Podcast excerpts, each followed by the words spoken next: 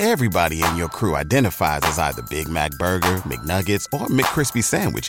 But you're the filet fish Sandwich all day. That crispy fish, that savory tartar sauce, that melty cheese, that pillowy bun. Yeah, you get it.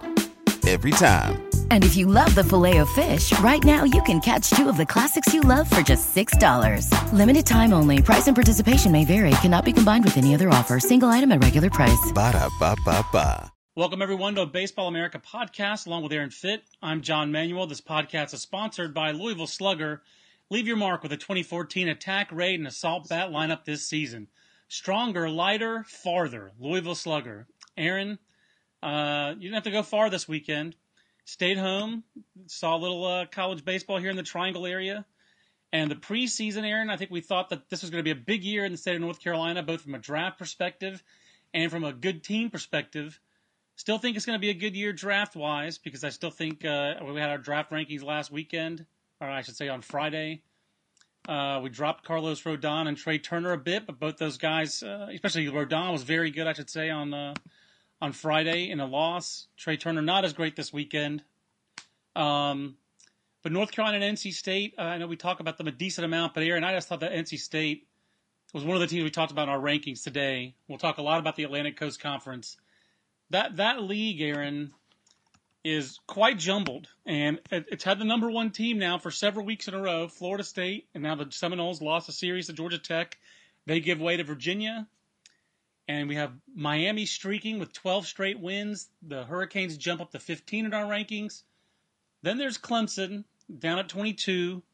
But the rest of that league, Aaron, is pretty doggone jumbled. And you did your first, uh, you know, 64 team midseason update field last week.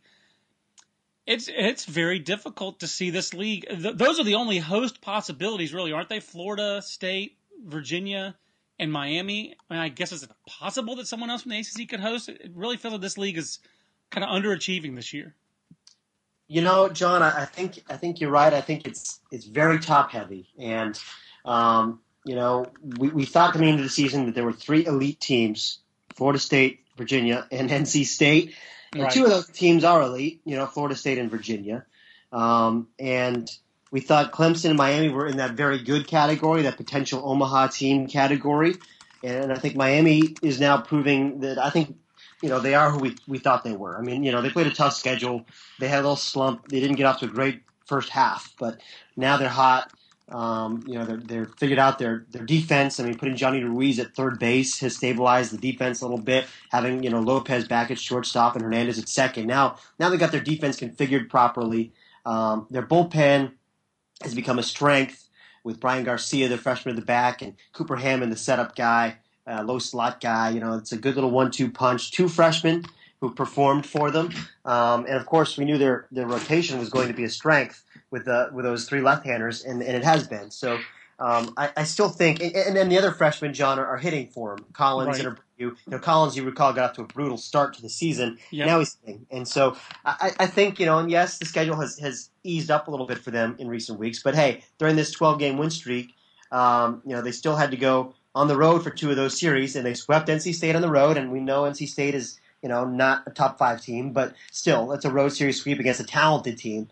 Um, and then Virginia Tech they swept on the road, and then at home they swept the Pittsburgh team, which had swept you know Georgia Tech a few weeks ago. So um, it's not like they're gimmies here. I mean, I, think I think it's tempting to say, well, yeah, you know, the ACC has a couple of teams at the top because it's easier in the ACC um, to rack up these gaudy conference records than it is in the SEC because the SEC is deeper, and that's true. Um, but that said, you know, Virginia's the real deal. We knew it from the beginning of the year. We never deviated from that opinion. They're the real deal. No Uh, they're- doubt. They're better than any team in the country. Period. I agree. I agree. They have the least flaws, Aaron. They, I mean, they really, they they have this incredibly deep lineup that hasn't performed, but that's also gonna get Fisher back. Fisher Yep. back. Sorry, right. Baseball America inside joke there. I, I could not resist. Um, but yeah, I mean, uh, th- this team pitches. Uh, they've got a bullpen from hell. They've got uh, power. They've got speed. They got a lot of ways to score runs. They just haven't. They have not done it consistently. Right. They're still outscoring their opponents by 120 runs. It's a it's a this this is the best team in the country. Yeah. Uh, whether they win the national championship or not, different story. Sure. Halfway through the season, I feel very comfortable comfortable and confident saying Virginia is the best team in the country, and they're the best team in the Atlantic Coast Conference. With Florida State, a very close two, but a you know kind of a, a I wouldn't say disconcerting, a disappointing though I think series loss for Florida State this weekend, and one of those real quirky teams in the ACC is Georgia Tech, Aaron, and we, we've talked about them some on the podcast this year as well. But really feels that between Wake Forest, which had kind of a golden opportunity against the weakened North Carolina team, but North Carolina uh, won the series but couldn't sweep. So Wake Forest kind of keeps, uh, I think, very strong regional chances alive. Clemson, Maryland, North Carolina, Georgia Tech, NC State, Duke, uh, Pittsburgh, I guess, has to be in that conversation, sort of. Virginia Tech on the fringe of that. that. If any of those teams made regionals, it wouldn't stun me, Aaron. It's just there's just no separation in there. We did Well- move, we moved Georgia Tech into the rankings this weekend though, because I guess on paper, in terms of its resume, Georgia Tech has the best resume out of those teams. Yeah, they, they have a series win against Miami. They have a road series win at North Carolina. Uh, they swept Duke, and, and they have a road uh, they have a home series win against Florida State. So those four weekends, um, you know, make for a pretty solid resume. And they're ten and eight in the league now. They're thirty five in the RPI. I mean, Georgia Tech is now looking like uh, they're on track to be a, a, a- safe regional team. But that said, you know, they've got some road series looming on their schedule here, so it's still um, they're far from a gimme still. I mean, uh, you know, last week I had them just outside of 64. Today I would have them certainly in. Um, but you know, they're at Maryland, they're at NC State, they're at Virginia through the, through their last four conference series. So there's still ample opportunity here for Georgia Tech to blow this. But right now, um, it looks pretty good. North Carolina, I feel like, is in trouble because they're 84th in the RPI. Unreal. They're 500 in the league, and they're just they're just okay, as we've talked about. I mean, I do think it was encouraging. I was at that game Sunday in Chapel Hill, and I was encouraged that Skye Bolt performed. John, I think maybe maybe this is a, a, a breakout game because he looked really good. He had four hits, he had two doubles, all from the left side. And, and if you recall, Yep. last year, John wasn't it that he sto- he stopped hitting from left side altogether, and even against righties, Oh wasn't yeah. it? He, he was right on right. I mean, so to me, it was very encouraging that he he stung the ball from the left side. It was in the regional. It was in the regional, Aaron, that he I believe it was in the regional when a right a, a reliever came in from the right side, and Skye Bolt stood in the right-handed batter's box, took a pitch, and Mike Fox, the head coach who coaches third base, called timeout and came down and said, "Hey." uh, What are you doing? I mean, like that. I, I don't think he did those things like batted right on right as a plan. I think he did it from a complete lack of confidence in his ability to hit left-handed. So I, I agree with you. It's it does feel like North Carolina offensively is starting to turn the corner with Bolt, Lassiter both starting to hit a little bit, and they've got some other pieces. It's the pitching really outside of Thornton. Moss has just been okay, and then Hovis in the bullpen. Outside of those three guys, this once very vaunted deep North Carolina pitching staff right now is just trying to figure it out. I guess Trevor Kelley started to pitch well for them, but um, you know they've leaned very heavily on Zach Rice and Spencer Trayner, a couple freshmen in their bullpen, and those guys are good, but they're not great. It's just not a great. It's not a deep North Carolina pitching staff. Yeah, and, and Kelley was good yesterday. Um, He's been good for a while now, it appears. Yeah, but you know, Wake Forest still came back and made, um, you know, and- won that game yesterday. You know, which kudos to Wake Forest because you know you're on the road. You lost the first two games. It's a big series. They didn't get swept, um, and that's kind of like Florida State. I mean, you know, we, we say Florida State not a great series loss at Georgia Tech, but it is on the road, and they were down four nothing, and they showed enough character to come back and win the game. So you know that matters, not getting swept. And, and Wake Forest, to me, I'm the jury's still out for me. I mean, I, uh, I I'm not in love with their their their pitching, but you know they've got some decent college arms, and um, Sounds like their middle of their lineup is fairly formidable, though. There- there- Yeah. there's some there's some thump there, and as you study their team and, and talk to other coaches about them, the, the sense that I've gotten is that the strength of that team is that they're somewhat offensive. They can hit some Yeah. home runs. They can catch up even to good pitching, as they showed Jake Stinnett and Maryland last weekend. and Matt Conway and and um, Craig, right? Will Craig. at third base. Those guys are big, you know, big dudes, imposing guys. And Craig hit a home run yesterday on a on a slider from from Zac Gallen that he, he just crushed. Um, and uh, you know, I guess he he had actually been scuffling a little bit lately, so it was good to see him break out also. Um, but you know, and then we talked I think last week about the the, the veterans that they have on their team.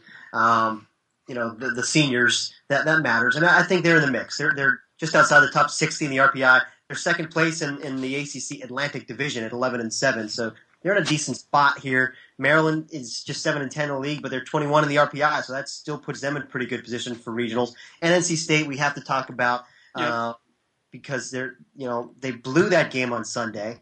Um, a, a, game that is just, it's almost inexplicable that they would be six outs away from a crucial, technically a road series victory in a series that really, oh, when you're six and twelve in the league or five and I guess they were six and eleven at that time, in a, in a weekend where a series you have to win, and they blow a six run lead with six outs to go to a Duke team that's not known for its offense, and Aaron NC State just I, I, think nationally people say, well, Rodon's two and six. He's struggling.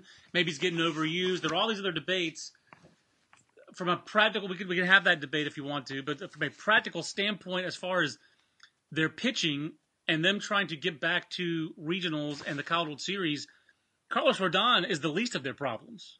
No, you're right. And Rodon was probably the best he's been all year on Friday. Um, you know, I thought his velocity was up. He was sitting 94, 96 the first three innings, and then he was you know, 92, 94 thereafter, pretty comfortably. Touched some fives. Slider was unhittable. Um, his cutter was very good. His changeup showed flashes, and he threw that more than he has been. Um, and, and he, you know, the the big thing was when when the ball was up early in the game, it was hit. You know, 95 elevated. Yep. Some guy named Perkins that Rodon's never even heard of, and you know, I mean, was very dismissive of and said it's the only time he'll ever hit me in his life. Well, he hit you. He hit hit you dead center field over the fence because the fastball was up. uh, so you know, I mean, it, yeah, that's Carlos being Carlos. That's you know, right. There's going to be bravado there. There's going to be defiance, but you know, he lost. He is two and six, and uh, I'm sure it's got to be frustrating for him. But he's you're right. He's not the problem. Um, you know, the problem is everybody else on the pitching staff. Really, I mean, you know, besides the Peterson twins now. I mean, I, I got a good look at um, you know, Eric Peterson on on Saturday. Um, he came out of the bullpen after they, they started a freshman named Williamson, Ryan Williamson, who, who only pitched nine innings all season. He got the start Saturday, right. and then um, he, he, got him into what the third inning, I think, and then they went to the, the you know one of the Peterson brothers, and you know he did a good job, and I feel like he's probably. I think what they're going to have to do is go Rodon and then two Petersons in their rotation because I guess Patrick Peterson pitched well on Sunday, um, but they, you know, they, they need to piece it together with all the other guys in the bullpen. Andrew Wick didn't throw this weekend. You have to wonder what's going on there. Is he fatigued because they've been leaning on him a little bit? Uh, I think Brad Stone maybe, um, you know, has not certainly not 100. percent I don't know if there's a dead arm thing there or what. Um, and then you know, Jernigan has struggled with his control as as per the course of his career. I mean, just when you think he's figured it out, he goes backwards. So um, their pitching to me is is a real concern and, and I just you watch them, John, and, and you know I like to say that I still believe in in their talent because I believe in Rodon and Turner, but I don't know if I believe in the rest of their talent. I mean, Austin's had a good year, you know, give him credit, but they had Logan Ratledge hitting in the cleanup spot on Saturday, and he's hitting like 220. I mean, wow. you know, they're they're not a very good offensive team. They don't execute. They don't scare you, and um, yeah, basically Andrew Knizner, Brett Austin, outside of those guys, they just haven't been very good this year. Trea Turner just is, he just has not been dynamic. It's really it's kind of stunning to watch him play this year. Because uh, I, you know, I, you know what, how I feel about Trea Turner. I'm a huge fan, and he just doesn't seem like he's nearly as dynamic no. or impactful as he's been in the past. And you know, it's just not a. It's just not to me. This is just not. This team is not who we thought they were. I'm not sure they're as talented as we thought they were. Uh, I think yeah, I've talked to a couple of area scouts around here who don't even have their other juniors turned in besides Turner and Rodon. So we thought you know, here's a team with two first round picks and then maybe some other single digit picks in Fincher, maybe in Ratledge, uh, maybe Austin, maybe uh, Jernigan. Jernigan is another one. Uh, you know, the cheese ball of mine. And I don't think I talked to two area scouts who just one guy said, I don't have any of those other guys turned in besides Turner and Rodon. And another area scout I asked two weeks later said, Yeah, I'm with that guy. I don't have them turned in either.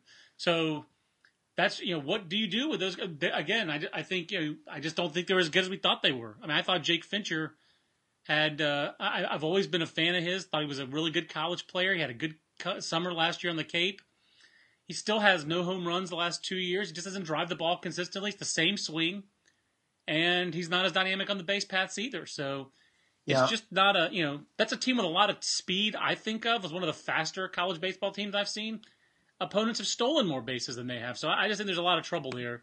And that loss yesterday was a pretty pretty brutal loss. I don't know if you had anything else you wanted to say about them, but I thought we could move on from the ACC. Yeah, you know, I was just going to say, I think we should move on too. But to me, the difference between them and like Indiana, there was a preseason top five team that got off to a slow start, and we always, I think, kept believing in Indiana because it's more than just two guys. You know, Right. Indiana has more depth of real talent. You know, with with Donley and DeMuth and you know some of these other pieces in there. It's not just Schwarber and Travis and, and you know Joey DeNato and um, Effross and you know on the mound they've got pieces. They pitched. Um, Indiana's gotten hot now, and it's a team that I think will make a move up the rankings pretty quickly here soon. Um, they had you know a four and one week here this week, and they're scoring runs, um, and I think they're going to be really imposing here down the stretch. Uh, even though they've had some injuries, that's a team that has lost their closer, and they lost Kyle Hart, their number two starter, and they're still plugging along here and, and actually playing better than they had been. So They're Um, great. It's a, it's a great. I think it's a great example to bring up, Aaron, just to kind of pivot a little bit here on the podcast, because that's a team. We've talked about with NC State before, and we're talking about with Indiana now. What is your team identity? You know, like in football, teams talk about, well, when you're in trouble, what play do you run? Do you have a base of plays or your identity that you can execute when when you need to, when you have to have a positive play? Feels like, you know, again, this Indiana team knows its identity. They've got these a couple of starters they lean on heavily. They've got this powerful middle of the order, and that's who they are. And uh, another team I think that knows kind of who it is is Cal Poly, uh, Louisiana Lafayette. Those teams have been exactly what we thought they would be coming into the year. You know, I, I, it is still stunning, Aaron, to look at the top of our rankings and see Cal Poly three and Lafayette two. Um, are, are you stunned? I mean, I know you believed in both those teams coming in, but did you think they'd be this good?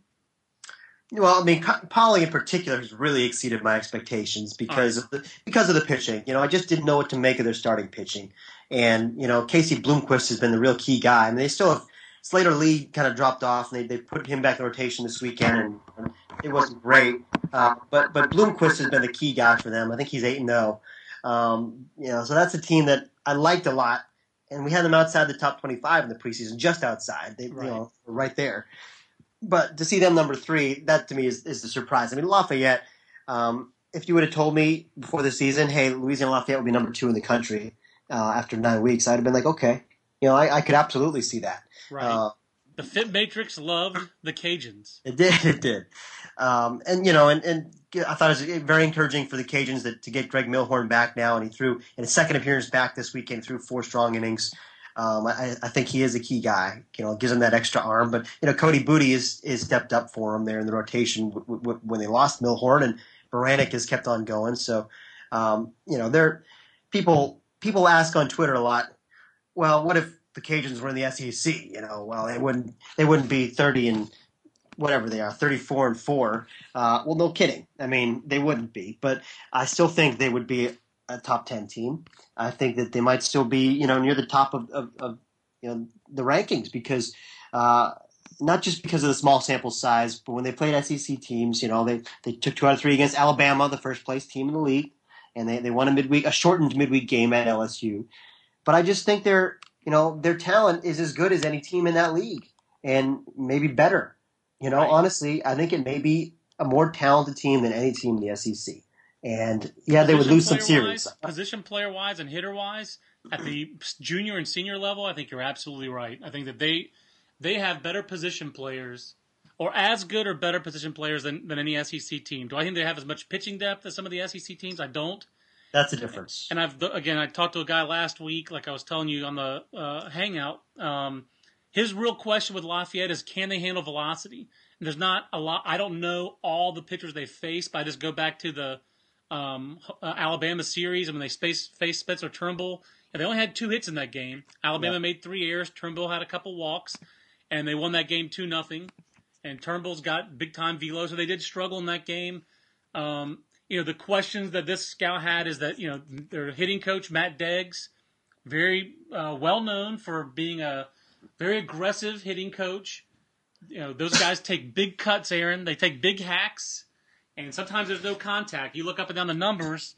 for Louisiana Lafayette, and you get some big strikeout to walk ratios. But their power, if they catch up to one, their power is going to be a separator for them. And uh, you know, so well, how many teams really have the depth of velocity to, and, and how many teams are, can hit velocity in college baseball? So you know, does it make them that different from other teams, and it makes them more dangerous in some ways than a lot of other teams they they see? So I'm with you. I think Lafayette has kind of proved it's legit. It certainly helps their cause as the, as we go on as the season progresses. Alabama, we're halfway through, and Alabama is a team they play. They won the series. They shut Alabama out twice. Alabama right now, Aaron has the best record in the Southeastern Conference. We finally have a little separation in the SEC. Alabama leads the West. Florida leads the East. If if I told you preseason that those two teams would be leading the Southeastern Conference race halfway through, would that have surprised you? I, I have a feeling it would not have surprised you very much. I don't think anything in the SEC would have surprised me too much, you know, except for you know Missouri and, and you know Auburn or Tennessee. Well, those guys, Missouri and Auburn were leading their divisions, right? Uh, that would have surprised me, but any of those top ten teams leading it, no. I mean, uh, it's it's the SEC. It's it's just it's muddled. That's that's what it is. It's just muddled. It's just uh, it's crazy how much these teams beat each other up, and um, you know, I, I, think Alabama heading into the season we thought was a real we thought was a real sleeper. A lot yep. of people did. Um, if by sleeper, I mean they were they were a top twenty five team that we thought had a chance to go to Omaha. And you know, Florida was so talented but young, and it just was a matter of how fast they grew up. But you know, Florida, you have to be impressed with what they've done um, in the midweek, taking those three games against Florida State, um, and then the two weekend series, sweeping LSU, taking two out of three at South Carolina.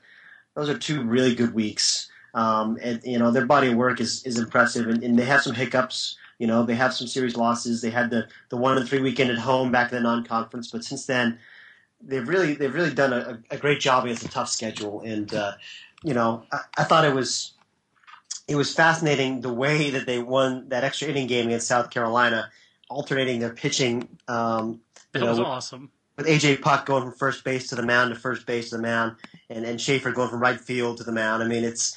Uh, it's very unusual, but it worked for him. I mean, Aaron, really, which is which is harder for a pitcher to do? Which is tougher on their health? Throwing 134 pitches when you're kind of used to throwing 100, 100 plus, or playing first base and you pitch, and you pitch first base and you pitch. We don't know.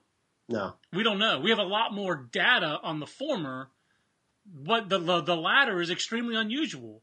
Yeah, but we just don't know. So I mean, just these definitive statements about pitching and pitch counts for a small divergence bug me because we don't know.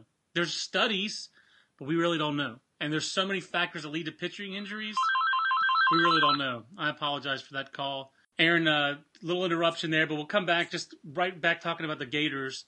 And uh, just uh, it is pretty fascinating. Have you can you remember another team doing that with position players and uh, pitchers switching them back and forth? And uh, I, I, can't remember that. And I also can't remember a team with this uh, in the SEC this young um, having the kind of success that Florida's having with such youth. I mean, maybe since Florida 2010.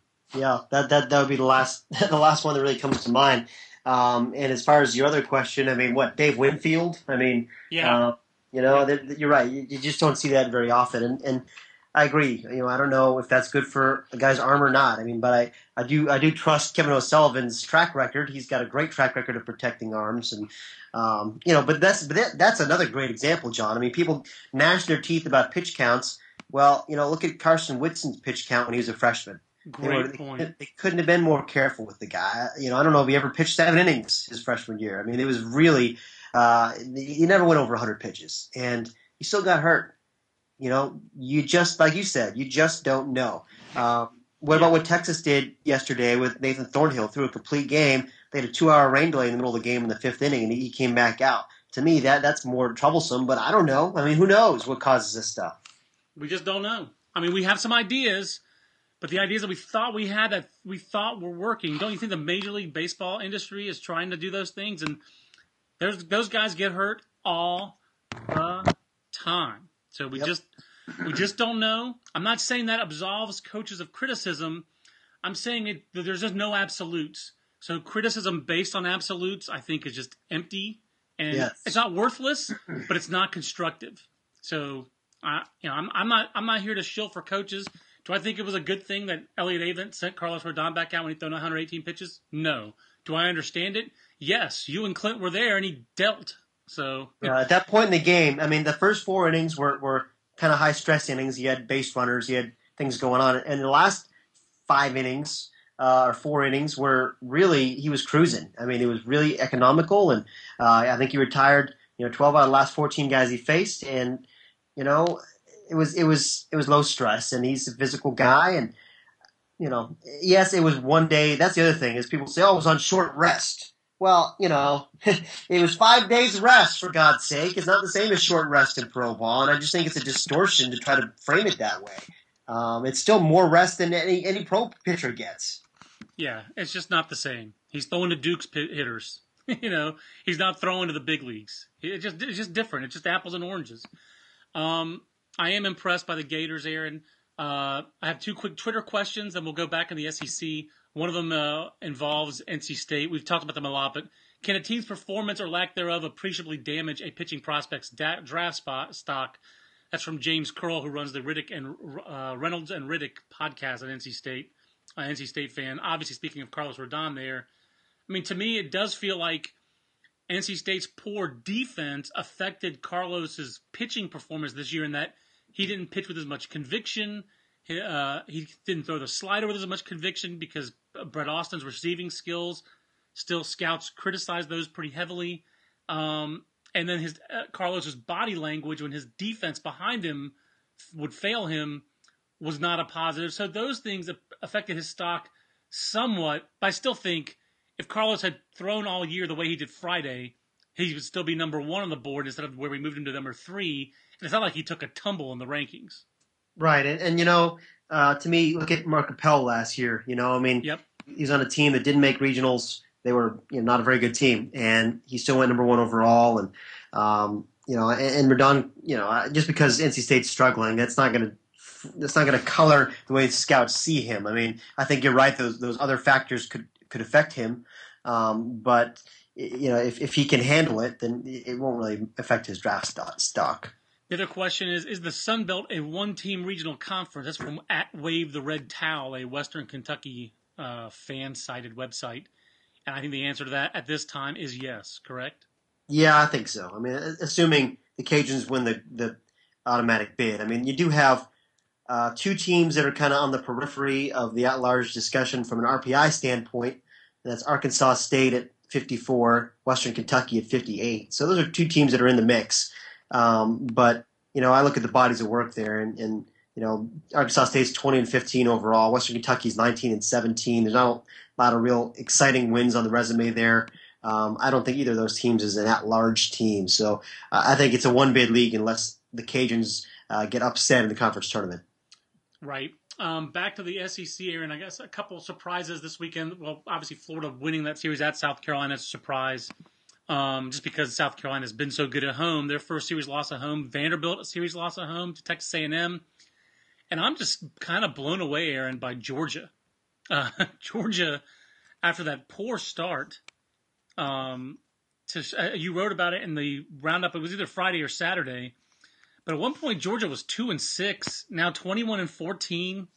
So they've won 19, uh, 19 and eight since then. They're, they're 500 in the league. I'm not sure that Georgia's a regional team, but they've won three straight series now. Uh, home against A&M, at Mizzou, home to Tennessee. It gets tougher. They're a long road streak ahead for the Bulldogs.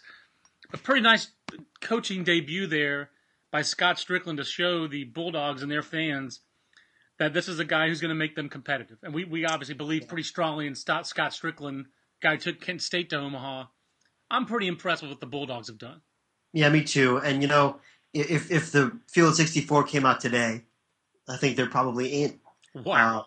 Uh, wow! I mean, hey, they're they're seven and seven in the league, like you said. That's um, third place in the SEC East. They're number 42 in the RPI. Um, I mean, they won three straight series. It's it is incredible. You're right that, that they're in this position. I mean, uh, you, right now, I think you have to take them seriously as an at-large contender, and, and I didn't think we would be there at this point in the season. Um, you know, it, I'm not saying that they're going to be able to sustain this. The next two weekends, They're at Florida, at Vandy, home against South Carolina, at Ole Miss, home against Kentucky. That's where they got left. So, so do I think they're going to be a regional team? No, um, not against that schedule. But if it were today, they'd be in for me. I think so. I mean, it's close, but I think they're they're probably in. So, kudos to Scott Stricklin. Absolutely. Um, you know, they've they got some pretty good young players there to build around, and those guys have performed. You know, Robert Tyler picked up another win this weekend. The, the, the very talented freshman that we like a lot. Yep. Um, and those guys are, are, you know, they're playing hard. I mean, good, good for them. Another impact freshman, Stephen Wrenn, speedy outfielder, has got 13 steals. as a highly regarded player out of high school last year in Georgia, and so they their freshmen have performed, and uh, that's a big way. And that's a big part of turning things around there for for Coach Stricklin. Any concerns for you, Aaron, out of those two series losses that I mentioned from uh, Vanderbilt and South Carolina? It feels like Vanderbilt. We talked about this last weekend, either on the podcast or on the on the hangout. Just not uh, offensively, just Vanderbilt, just not that special. No, they're not. They're they're not special, and um, you know they're special on the mound, and, and on the mound they've been struggling even now. I mean, Tyler Beede has uh, for the last month here, really, um, since since that that game against Nola uh, he hasn't been great. He was very bad at Starkville. Um, you know, and in Tennessee, even he wasn't at his best. I mean, it, it was. I thought he was he was pretty good. He was okay that day. I mean, he went eight innings. It was a career high, um, but it wasn't dominating. It was, especially not the, at the start of the of the game. And then he, then he lost this weekend against A and M. So that's a problem. I mean, they need Beede to be Beede, um, and you know, the rest of their their pitching. I mean, Ferguson now I think has struggled two weeks in a row on Sundays. Um, so that's the strength of their team, and even that has been struggling. But um, their defense hasn't been as crisp. Their offense has been consistent. Yeah, I mean, you know, it's Where, this was the, a where's the, where's the power come from for this team? It feels like they thought Xander, you know, Zander Wiel provided a lot of power last year. It Doesn't feel like this team outside of you know the top guys, Swanson, Turner, Reynolds. Those guys have hit all year. They're good players. Yeah. Conde's good player, midseason All America shortstop. But it feels like the rest of that lineup, no one has broken through yet. Is, is Wiel the most likely guy, or maybe Wiseman, uh, former Conor Glassy cheeseball? Are those the guys most likely to break through, or is there a guy kind of further down the roster who could be this year's Zander Wiel, Aaron, and kind of this year's surprise contributor that can perk up this offense? Yeah, that's a good point. I mean, you know, they, they need they need somebody. They need somebody to, to, to kind of give them a boost here. And, and, you know, I just think this was a big series for them. They're at home against an A&M team that had struggled. Big series for A&M. I mean, hey, give the Aggies credit. They haven't rolled over. That's that's this league is so crazy. You know, I mean, it really is. You got a home series against a team you think you should be able to handle, and Kentucky was in the same boat. They're home against Missouri. Exactly. And both those teams lose two out of three. Um, there's no gimmies. There's no gimmies, and, and and maybe it's because, like we thought heading into the year, there are also no elite teams in the in the SEC this year. I mean, last year's Vanderbilt team would have taken care of business because last year's Vanderbilt team was elite, and this year there is no team like that. There is no, there is no elite team in the SEC. Even South Carolina, the team that I, I still think is the best team overall in the league, They've lost a couple of series now. I mean, they've lost three series in the, in the SEC, have they not? Yeah, they have. So you know, it's it's not. Be, yes, the SEC is is is competitive, but there's also no juggernaut. There's no Virginia in the SEC this year. I would agree with that. And then you look at Mississippi State and Mississippi. Obviously, the big news was the, the Saturday game with this crazy comeback for Mississippi State. Um, well, Ole Miss scores what three in the tenth in the top half. Mississippi State rallies with four in the bottom half. Largest on-campus crowd in NCAA history, more than fifteen thousand people. I mean, just a crazy, like the best of college baseball kind of game. And yet, the Bulldogs, who went to Omaha last year, um, twenty-two and fifteen. You know, they have a basically a, a their signature series win was beating Vanderbilt, which you know them and Vanderbilt are both seven and eight in the league. Uh, just not. You know, they've lost five of their last six league games. I, I don't know, Aaron. It's just, I guess, uh, just not a. Uh, it's hard to put a beat on either of these teams. This is like the biggest road series win for Ole Miss uh, this year, is it not? Yeah, I think it is, and you know, Ole Miss to me is has been all these teams have been up and down, of course. But yeah. I mean that's why Alabama is so impressive at 10-5 in the league. They've only lost one series in conference play. Um, so that that consistency. That's why we've got them as the top rated team in the SEC right now, because um, everyone else has had a lot more ups and downs. I feel like than Alabama has, but yeah, I mean, I don't know what to make of, of Mississippi State right now. I mean, they're, um, I don't know. I think they're one of those teams that is probably not as good as they were heading into the year. I mean, they're they're clearly not a top ten caliber team. I think at this point, as we've learned that. We, part of that ranking was based on the assumption that Brandon Woodruff would take a step forward. He's taking a step backward. He stepped backward. You know, I threw him out there again this weekend, and again he just got whacked around. And um, you know, Ross Mitchell took the loss. I still think that having him in the rotation makes sense. It gives him a chance. Um, but you know, he's not going to dominate you with his stuff. And then you know, they're, they're just they're still looking for answers in the lineup. I mean, not having not having you know Renfroe and Frazier, they're two best players from last year. That does matter. And um, I don't know. I, I, I think I think they have enough talent to make a run um, in the postseason they they still have some arms in the bullpen, you know, Lindgren and Holder, those guys, but um, they're they're I just don't think they're just they're not as good as they were last year. You know, period. They're just not. They lost a lot. That's it. Pretty simple. They lost a lot of really good players, and you know some of those guys are more irreplaceable than others. I just I just think it's very rare to have a power speed combination like uh, Hunter Renfroe. and I know he picked it up a little bit this weekend. But boy, Wes Rea has certainly suffered without Renfroe around him. And I know they're a pitching and defense team, Aaron, but you just look you just look at that team, 41 doubles. I mean, they just don't have you know about power. They don't have any power. They don't have any extra base power. So for them to score, they have to string together a lot of hits and walks, and you need to mess up. I mean, they're just really it's just all defense and some pitching for them this year. It's not even really pitching and defense; it's defense and pitching for Mississippi State. And there's just very little offense, and it's just a again most of these SEC teams, like you said, they're just they're no juggernauts. It's, these are these are pretty these are good teams. Very hard to find a great team. And also, still looks like Aaron. This is a 10, 11, maybe even 12 team uh, bid league. Probably more likely 10, 10 teams as you had last week, but I, not... I, can't see. I still can't see him getting more than ten. I, you know, I just I think the committee would balk at that, and you know, no, no, nobody's ever gotten more than nine before. Um, that doesn't mean. You know, I, I think this is probably a, worthy ten bid league, and I think that will happen this year. But um, I don't think they'll get more than ten. Okay. Aaron, uh, Pac-12. I like to hit some of these bigger leagues, and we'll try to wrap up soon on the Baseball America College podcast, along with Aaron Fitt. I'm John Manuel, but UW has to be talked about here. Um, the Huskies just keep on winning and they keep on passing tests. We keep on like checking on this team every week and seeing are they going to stumble. It would seem like Stanford was playing fairly well, but you know the Huskies have taken advantage of the new Husky ballpark and their three league series. They've won, you know, they're seven and two at home, uh, the Arizona, Oregon, and Stanford series, and they just kind of keep on trucking in league play. Yeah, they've, they've won all five of their conference series now. And you know, next couple weeks they're at Cal. It's a, frankly winnable road series against a sub 500 team.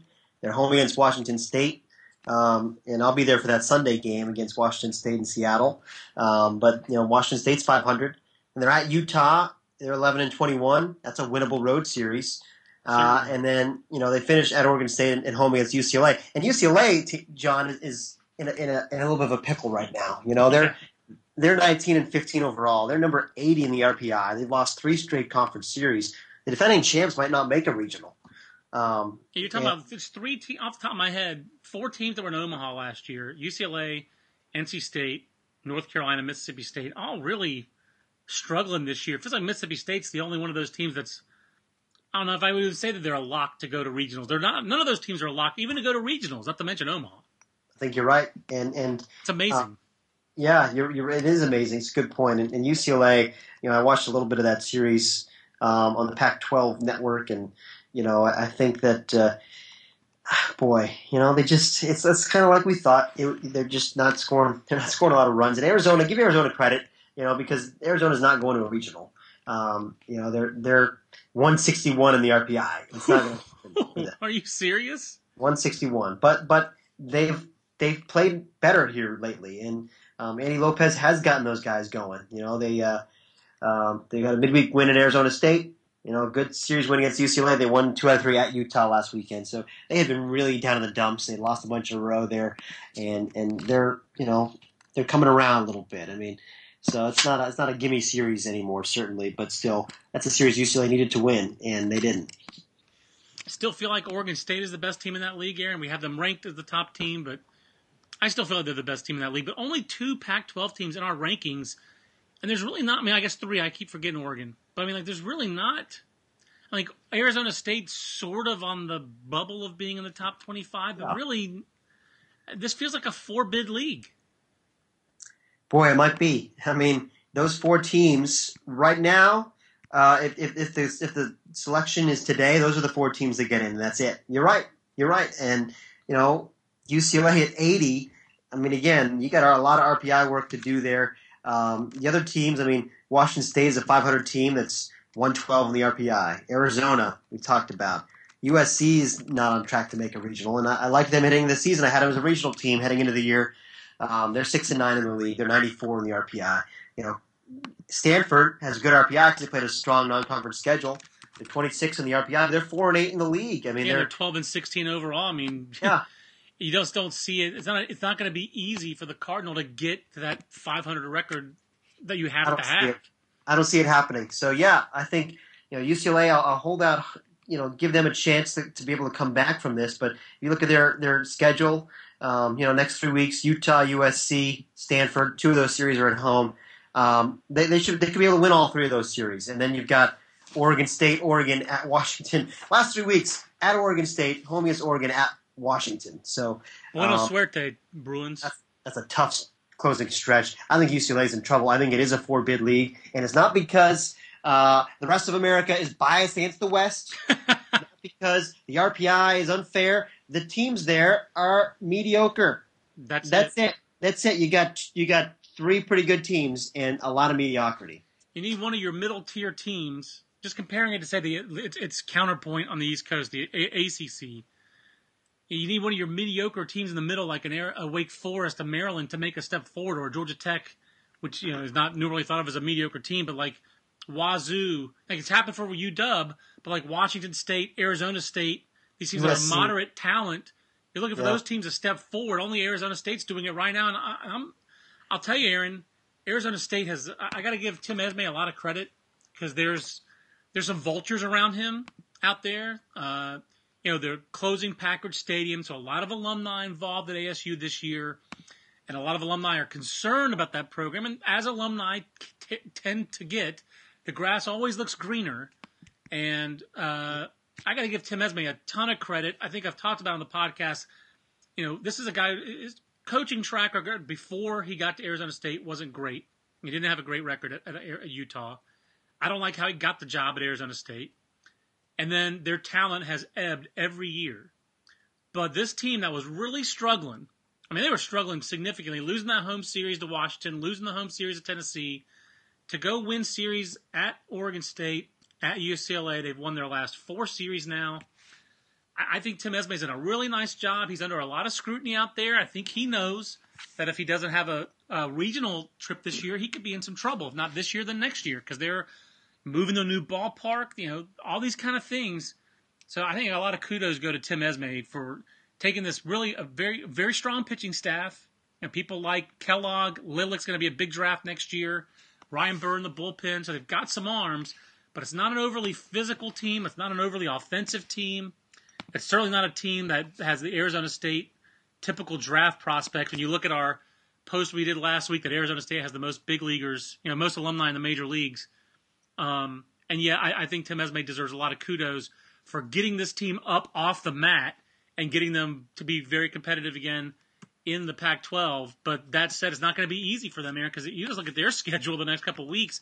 Their next three weekends are all on the road at Stanford, at Arizona, out of conference at OK State, and their home series at Oregon. I mean, against Oregon. So their next month is going to be really. It's going to be a tough stretch for the Sun Devils. Yeah, and, and we'll find out you know whether the Pac-12 um, can can even get four teams into regionals, frankly, because even that's not a lock at this point. I just think that you know th- these teams, John. I-, I, know there are a lot of good teams in the West, um, But you know, these are we're talking about a bunch of 500 or below 500 teams in the Pac-12, and if you're the if you're the the you know the standard bearer conference in that part of the country, you got to take care of business against the, the lesser conference teams, and you got to win those midweek games. And and if you're you know if you're going to play SEC teams um, like you know or ACC or Big 12 teams from other part of the country, um, it, win some of those games. I mean, Stanford has played a great schedule, and they struggled against those really good teams. You know, Yep. Cal struggled against those good teams. A lot of these these guys, you know, this year. Uh, when they've played other conferences, they haven't done well. So it's you know it's just the reality that the Pac-12 isn't that strong. Yep, that's all. That's all there is to it. Uh, last thing, Aaron. One of the bigger series of the weekend was Louisville Houston in the new American Athletic Conference, puffing its chest out over UConn winning the basketball sweep um, as a league, as it should, and Houston with a very gaudy RPI. And yet Louisville, Aaron, goes into Houston and serves notice that this is Louisville's league, at least while Louisville's still in the league until it comes to the ACC sweeping the Cougars in Houston and only giving up seven runs in the process. How about the Louisville Cardinals? Uh, how they do it? Well, you know they they got some timely hits. Certainly, I mean they, they've had they've had a knack for that. You know, and Jeff Gardner um, is one of those guys that seems like always in the middle of the action for, for them whenever they need a rally. Um, and uh, and they pitch well. I mean, and, and they, that's supposed to be the strength of their team is is they pitch. Funkhouser. Funkhouser, um, you know, Ruxer has been good for them. Um, you know, we had a real bounce back year in, in the weekend rotation. I like that they have Anthony Kidston back in the rotation now. I think he's a he's a guy that really knows how to pitch and has very good secondary stuff. I think he's a good fit as a Sunday starter. And Nick Burdi's been dominant in the bullpen. He hasn't uh, he He's been give up up all year.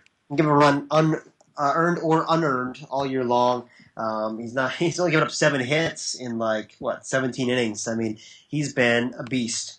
And, And he went uh, back to back this weekend, Aaron, which is one of the things I, and I haven't talked to a scout who was there this weekend, but he went back to back Friday and Saturday in those two close wins in this series. Talked to an area scout who saw him last week when he went three innings. He went two on Friday, three on Sunday. On Sunday, over three innings with a day's rest after pitching two, Burdi was 96 to 100 miles an hour, hit several 100s according to this uh, area scout who didn't say that he uh, touched 100. He said his range was 96 to 100. He hit that many 100s. The slider was sick. Um, you know, it wasn't touched basically, and and held that stuff over three innings. So Nick Burdi, a real draft wild card because of the closer profile, but in a year of velocity, this guy probably has the best arm in the country, Aaron. Yeah. And he's an X factor for Louisville if he can continue to be this successful pitching on back to back days. What a difference maker for Dan McDonnell, Roger Williams, Chris Lemonis, and that coaching staff. And John, I bet you he go he jumps up the draft. And we had this debate a little bit We last did. week when we were putting together our, our top fifty. I think he goes. Uh, I think he goes in the top fifteen picks, and I wouldn't be shocked if he goes in the top ten picks. I think somebody's going to bite on that guy and say we can get this guy to the big leagues fast. And he, he's he's you know he's um, come on. I mean he's, he's a slam dunk back of the bullpen shutdown guy um, for me, you know, and, and, and I and I, I just think that that's valuable. I know he's I know starters are valuable. They throw a lot more innings. Uh, they're hard they're hard to find, but this guy's this guy's really good, and, and I think he's going to get drafted really well. I mean, to me, just look at the draft lineup. I mean, like, he's not the kind of guy the Blue Jays would typically you'd think that they would take, but the Blue Jays pick 9 and 11. You got two picks right there. That's a guy you might take as your safer pick, kind of like the, the Nationals did the last time a college closer got drafted that high.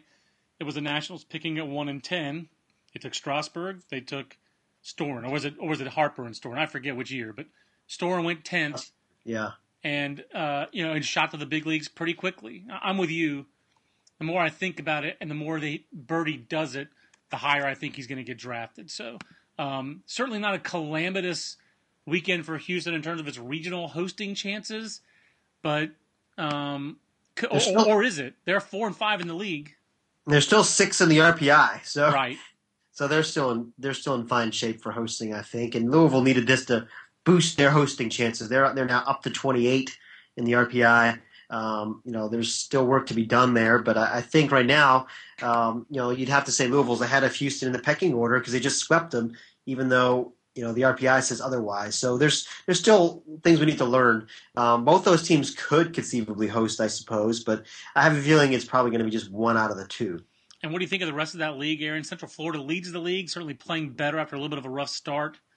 Is that the only other hope that uh, that league has for an at-large team?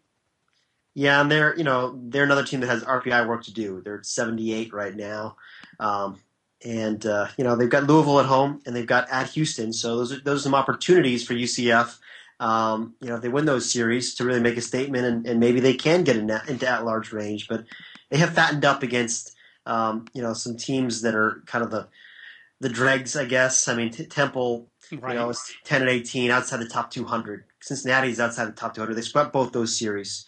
Um, and they've won two road series at South Florida and at Memphis. You know, two teams that have a little bit more talent, but Memphis is scuffling now. Um, they're they're probably falling back out of the, the regional contention. So, um, you know, I, I, think UCF to me feels like a long shot for an at large spot, but they're they're in the discussion. Last but not least, I should have talked about this when we talked about the the, the Pac-12, but uh, the Big West, Aaron, another big. We talked about Cal Poly, another big Big West series this weekend. UC Santa Barbara beats Fullerton two out of three.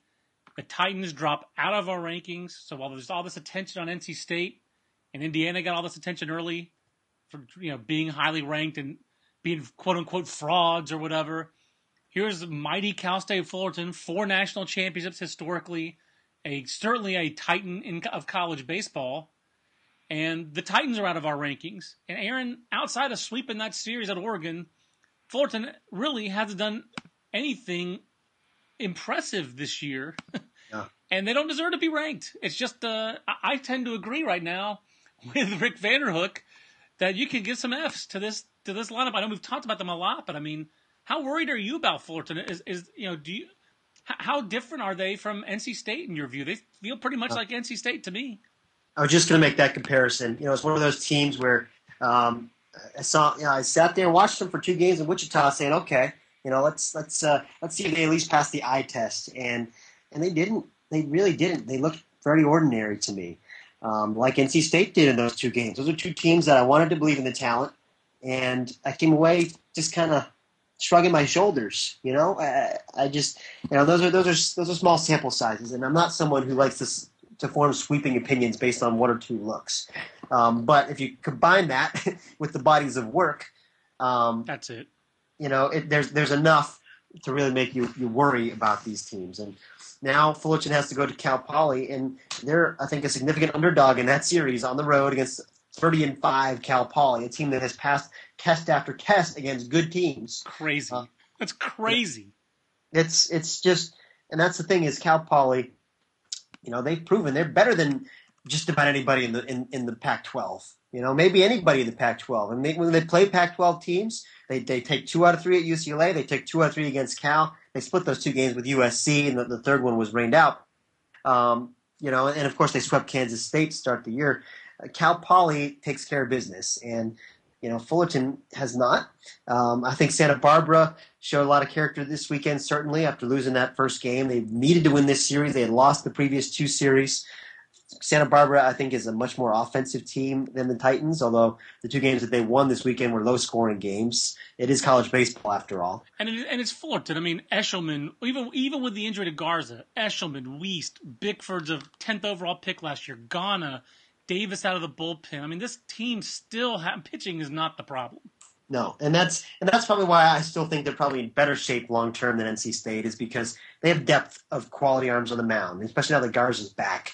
Um, and I still think that could be a carrying factor for them. Whereas, what's NC State's carrying tool? You know, um, I don't have one. I don't know. So I, I think you know, maybe, maybe I guess Rodon and Turner. You, you, say, okay, maybe Rodon and Turner will just get hot and carry this team by themselves. Right. right. Um, uh, but but you know, I think, boy, I mean, I still believe, I still believe in Rick Vanderhook's ability to coach offense and to get his to motivate his teams. And you know, we we talked about this before, you know, today in the top twenty five meeting. I mean. Um, I think he's got a long track record of, of getting a lot out of his guys, and I know I'm, his style is, is, abrasive. But I'm with you. On, I'm with you on the. I'm definitely with you on the, his ability to coach the offense and to get something out of an offense. I think that's proven, you know, for a long time. The the motivational part of it, you know, sometimes uh, you know, players today are even different than they were even 20 years ago. So I do wonder about that as they continue to not snap out of it. Yeah. You know, at what point does that hard bitten, kind of hard driving style, when do they tune them out? When, when do they tune a coach out? Uh, so, but I'm completely with you on the his ability to coach offense is very long proven. So and it did sound like he, you know, he didn't let up on those guys this weekend. I saw a tweet um, after his post game comments on Sunday, and, and, it sounds like it was more vinegar. Um, so yeah, you know, you, you do wonder. I mean, this is this Cal Poly series is huge for the Titans. They're right now they're on the they're on that bubble. I mean, they're they're number 49 in the RPI. Um, you know, they're 18 and 13 overall.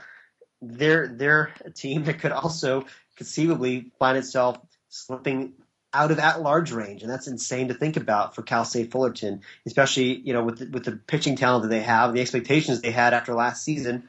Um, I did not expect them to be in this position. And Irvine is kind of you know certainly Aaron Irvine has picked things up. I mean, I'll just be this blatant about it. Mike Gillespie is my favorite college baseball coach ever. I, mean, I love, love, He's number one. huh? He's number one for you, huh? I love Mike Gillespie. He's I mean, one of the greats. He's awesome. I mean, I miss. I haven't talked to him in a long time, but I love Mike Gillespie. And this team is just rolling right along. I mean, I know schedule's part of it, but eight and one, their their RPI is very similar to Fullerton's. Last I checked, it was fifty six. Yeah. And they're in Andrew Morales. I don't know much about Andrew Morales, but what a what a ridiculous year Andrew Morales is having. This team's having a pretty great year, but yeah. Andrew Morales, tell us a little bit about what what's got Irvine off to this twenty four and eleven start, and what what has them in regional range. Well, they pitch. You know, that's the big thing. They got a veteran pitching staff, and Morales is certainly um, the best of that of that group. I mean, he's just a, a proven, you know, pitchability guy. He won a lot of games for them last year. Um, he's just a, you know, it's not overpowering stuff, but he's got good secondary stuff. He locates, and he's a bulldog, and uh, you know, he's been outstanding for them. And um, you know, they've won what three, four straight series now since they lost two out of three at Nebraska. Um, and uh, you know they they've had a little trouble in some of the midweek games, especially you know the West Coast Conference teams, San Diego, Pepperdine. Um, those teams have, have had their way with them a little bit, but uh, you know I, I, think they'll need to start winning some of those games here. But um, you know they're they're right now they're in the mix. I mean I had them at, I think in regionals last week. Uh, I had the Big West as a four bid league. Um, you know, right now it could be a two bid league, it could be a four bid league. Right. But uh, you know we'll see. I think the, the remaining schedule for Irvine will tell us a lot because they haven't played right the three best teams yet. They haven't played Santa Barbara, Cal Poly, or Fullerton. So we'll find out in the next month if they're for real or not. Well, uh, if you if you need a, if you need more evidence of uh, how great Mike Gillespie is, go uh, go watch Moneyball. He's one of the A's coaches, ragging hmm. on uh, Scott Hatteberg's uh, inability to play defense. So uh, that's that's that's Coach Gillespie in that scene, and one of the many things I love about Coach Gillespie, his ability to uh, seamlessly uh, fit in as an actor as well as a as, a, right. as a baseball coach. But uh, we spanned the globe a little bit, Aaron. Did I miss anything this week? We, we had a wide ranging podcast here. No, we didn't talk about everybody, but we, we covered enough ground here. I think uh, uh, well, Texas had a big weekend in the Big 12. I'm going to write about them in three strikes um, so people can come back tomorrow and, and check that out. Well, there you go. Yeah, we didn't talk about the Big 12. I, I guess I can stick a fork in uh, Kansas State, can I not? I think they're in trouble, you know, and, and got swept this weekend. Yeah, last place in the league, two and seven. That that that league, that's a one. That's a team with one team in the rankings. That's a league with one team in the rankings, Aaron. I mean, I guess Oklahoma State should be in the mix, and I know we've discussed them, but they don't really have you know, a great series to kind of hang their hat on either. I mean, I guess they swept West Virginia this weekend, but on the road, which I thought was which I thought was a nice uh, statement weekend for them because West Virginia, you know, had been playing uh, well. I should say they had been playing that well, but um, you know they had a good RPI. I mean, it's that is a good road series win. I do I do like West Virginia's pitching. Um, three straight series wins for Oklahoma State, TCU, Texas Tech, West Virginia. Those are all quality series wins, um, and they needed them because their non-conference schedule was weak and their RPI was their RPI was uh, horrific, and now it's up to 71. So they're I think on their way to probably making a regional, um, but they need to keep it up. You know, I mean, the, Kansas State has been a disappointment. You're absolutely right. That's a team that I kind of thought heading into the year. I wondered if it was sustainable. you know, with the with the way their their pitching was set up. Um, but I thought they'd hit a lot more, and um, yeah, I mean. That, has been a disappointment. There, has been a lot of teams that have not lived up to expectations, and maybe the expectations were unfair. But they won a regional last year, you know, and Cal State Fullerton, Cal State Fullerton won 50 games last year. NC State was in Omaha last year, and all these teams had guys coming back. So it's not like we set unreasonable expectations for them. I think they had the same expectations we did for themselves, yep. and they've fallen short. I mean, for Texas in that league, I mean, you're looking at TCU. To me, TCU and Oklahoma State are the next two best teams in that league. Well, Texas plays them at home the next two weekends. Yeah. I mean, so the the Longhorns can really put a stranglehold on that league, um, and it'll be a nice bounce back for that program. And it's been a nice nice bounce back for that program so far this year. You know, last year we were having hangouts, Aaron, about struggling veteran coaches like Augie Garrido and Jim Morris. And uh, Augie Garrido's got Texas at six, and Jim Morris had, you know, University of Miami's got him up to uh, 15 in the Baseball America rankings and uh, having a really good year for the University of Miami. So yeah. had, I had to go there. Now that I've done that, we may as well sign off. So I can't. I, I, don't think I can go any uh, any lower than uh, my my Jim Morris imitation. But um, are you? Is this this week that you're going to Seattle, or is it next week? Next week, I'll be going to uh, Corvallis for Oregon, Oregon State for the first two games, and then up to Seattle on Sunday. But this week is is uh, uh, Easter for, for me, so that's that's the annual beach trip for my uh, my wife's family. So I'm, I might not see any baseball games this weekend. I don't know if that's acceptable. And Aaron, I don't think I'm going to be going to many games. Uh, I got a little uh, got a little injury piece this weekend, so we'll see how that comes out today at the orthopedist. So I uh, hope that goes well. But uh, looking forward to uh, the ESPN three subscription and watching a lot of college baseball that way. Um, so thanks for all your time, Aaron. Want to thank everyone for listening. Remind everyone this podcast is powered by Louisville Slugger. Leave your mark with a 2014 attack, raid, and assault bat lineup this season. Stronger, lighter, farther. Louisville Slugger. That ding means it's time to go. So for Aaron, I'm John. We'll see you the next Baseball America podcast. So long, everybody. After the end of a good fight, you deserve an ice cold reward. Modelo is the mark of a fighter. You've earned this rich golden lager with a crisp, refreshing taste. Because you know the bigger the fight, the better the reward. You put in the hours, the energy, the tough labor. You are a fighter, and Modelo is your reward. Modelo, the mark of a fighter. Drink responsibly. Beer imported by Crown Imports Chicago, Illinois.